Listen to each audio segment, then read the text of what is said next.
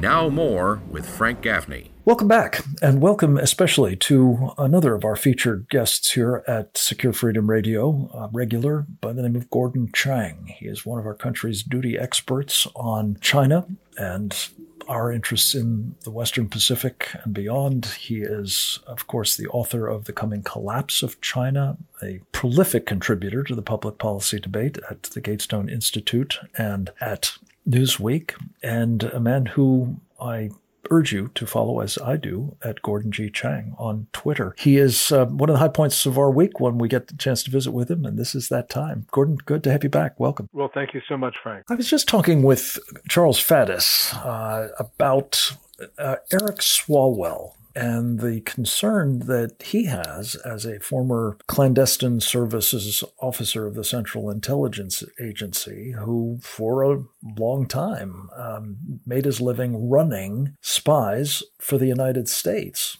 namely a concern that Eric Swalwell may well still be being run by the Chinese Communist Party's um, security apparatus. Um, this is an issue that is of grave concern, of course, because he continues to have access to the secrets that are available to members of the House Intelligence Committee, on which he continues to serve. What are your thoughts about all this, Gordon? Yeah, Eric Swalwell should not be on the House Intelligence Committee. And indeed, um, I believe that the FBI and others should be investigating him.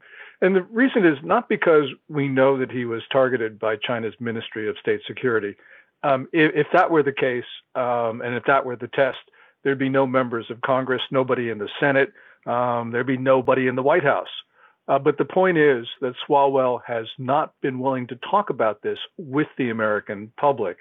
And because of that, there is a substantial chance that uh, he is hiding something. And therefore, because of that, because of Swalwell's inability to discuss this, then I believe that he should not be sitting on the House Intel Committee. And it means that Speaker Pelosi should not have kept him there, which means that her conduct should also be investigated. This is this goes uh, to a much broader question. We know that China has been overwhelming the FBI and others. Um, and then many Americans have been compromised. And we need to have a much more resolute attitude on this. Speaker Pelosi's view is really disgraceful and I think a risk to the United States. Amen to that. Just to be clear, uh, not every member of Congress has succumbed to the temptations of the Ministry of State Security, uh, sleeping with their spies and so on. I, I, don't think you mean to suggest that, but they all have been targeted, that's for sure. And we do need to know who have, in fact, um, in some form or fashion, been compromised. I think that's beyond dispute. Yes, everyone has been targeted. And that's why I say that's not the test of this. What the test is, um, whether members of Congress and others are willing to speak plainly about it when there does appear to be an issue. We know that Christine Fang Fang Fang um, was suspected as a Ministry of State Security agent. We know the FBI informed Swalwell. We know that his family, Swalwell's family, has remained in contact with uh, Fang Fang uh, up until a f- few months ago. This is extremely suspicious. And, and the thing that really bothers me is that Swalwell will not talk to the public about it. If Swalwell were to say, for instance, yeah, I slept with her, so what? That would seem to me to indicate a state of mind where he did not feel sensitive about it. But he has um, assiduously avoided any contact with the press about this, running away from the press in some circumstances, that really indicates a guilty uh, state of mind. Yeah. Well, and possibly, and this is Sam's point, continuing compromise that could be, again, uh, very perilous to our country. Let me turn to a different topic with you, Gordon, related to China, of course, but um, the G7 meeting, uh, which has just concluded, um, did feature China this time around. Uh, it had been observed that um, the participants in these meetings have declined to talk about China in at least their communiques of the past few years. Uh, what did you make of the conversation that seems to have taken place and the upshot with respect to China and its abuse of human rights? Well, President Biden, to his credit, raised this issue and pressed other members of the G7. He didn't get as far as everyone would have liked, certainly not as far as he wanted, um, but he did make some progress.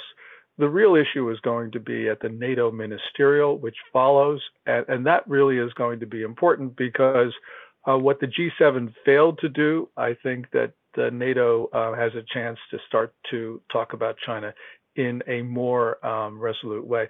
Um, it's been reported that NATO will not list China as an adversary, which is a mistake, especially because China calls members of NATO enemies. Um, but nonetheless, this puts pressure on Beijing. We know that Beijing a few hours ago went berserk about uh, the G7 communique, uh, even though it wasn't as strong as it needed to be. Um, this is a process.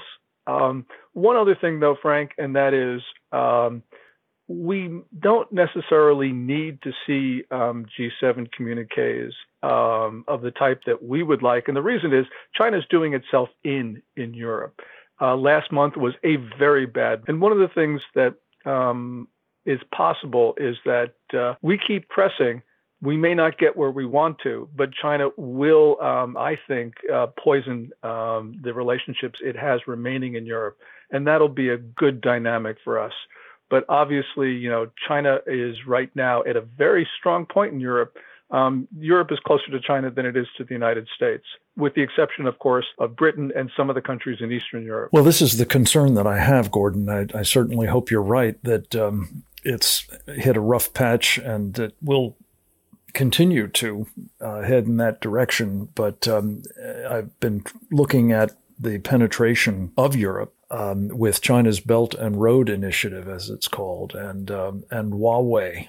Um, sort of digital infrastructure building. And it does seem as though um, they're continuing, despite some buffeting, uh, notably on human rights issues, uh, to make inroads and to gain um, a degree of influence that is very ominous for NATO and I think for the United States as well, which of course is uh, among the preeminent enemies that they are uh, characterizing as such. Let me ask you, uh, Gordon, if I could, about um, something you've written on that I think is is very interesting, and that is the degree to which um, we are suffering in the form of illegal immigration, in part due to China's policies um, that have grievously affected some of the countries, some of the countries from which this um, illegal immigration is uh, emanating, namely the Northern Triangle. Um, talk a little bit about uh, the thesis of that piece that you had at the Hill last week. Well, the Northern Triangle countries were destabilized for many reasons, but one of them is that uh, factories left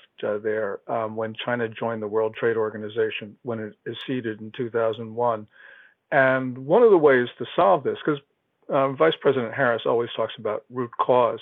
Um, the root cause is not um, going to be solved by throwing aid at the Northern Triangle, which is what she's been doing, um, because we do not need to enrich corrupt elites there. Um, this is doesn't serve American interests, doesn't serve the interests of those countries. What would serve the interests of those countries if manufacturing came back to there, because that would stabilize those societies.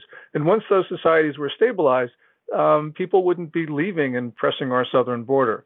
So I think that we should be um, working very hard to bring manufacturing there, which we can for a number of reasons.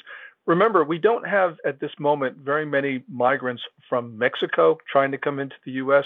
And the reason is because of the USMCA agreement, which is the successor to NAFTA.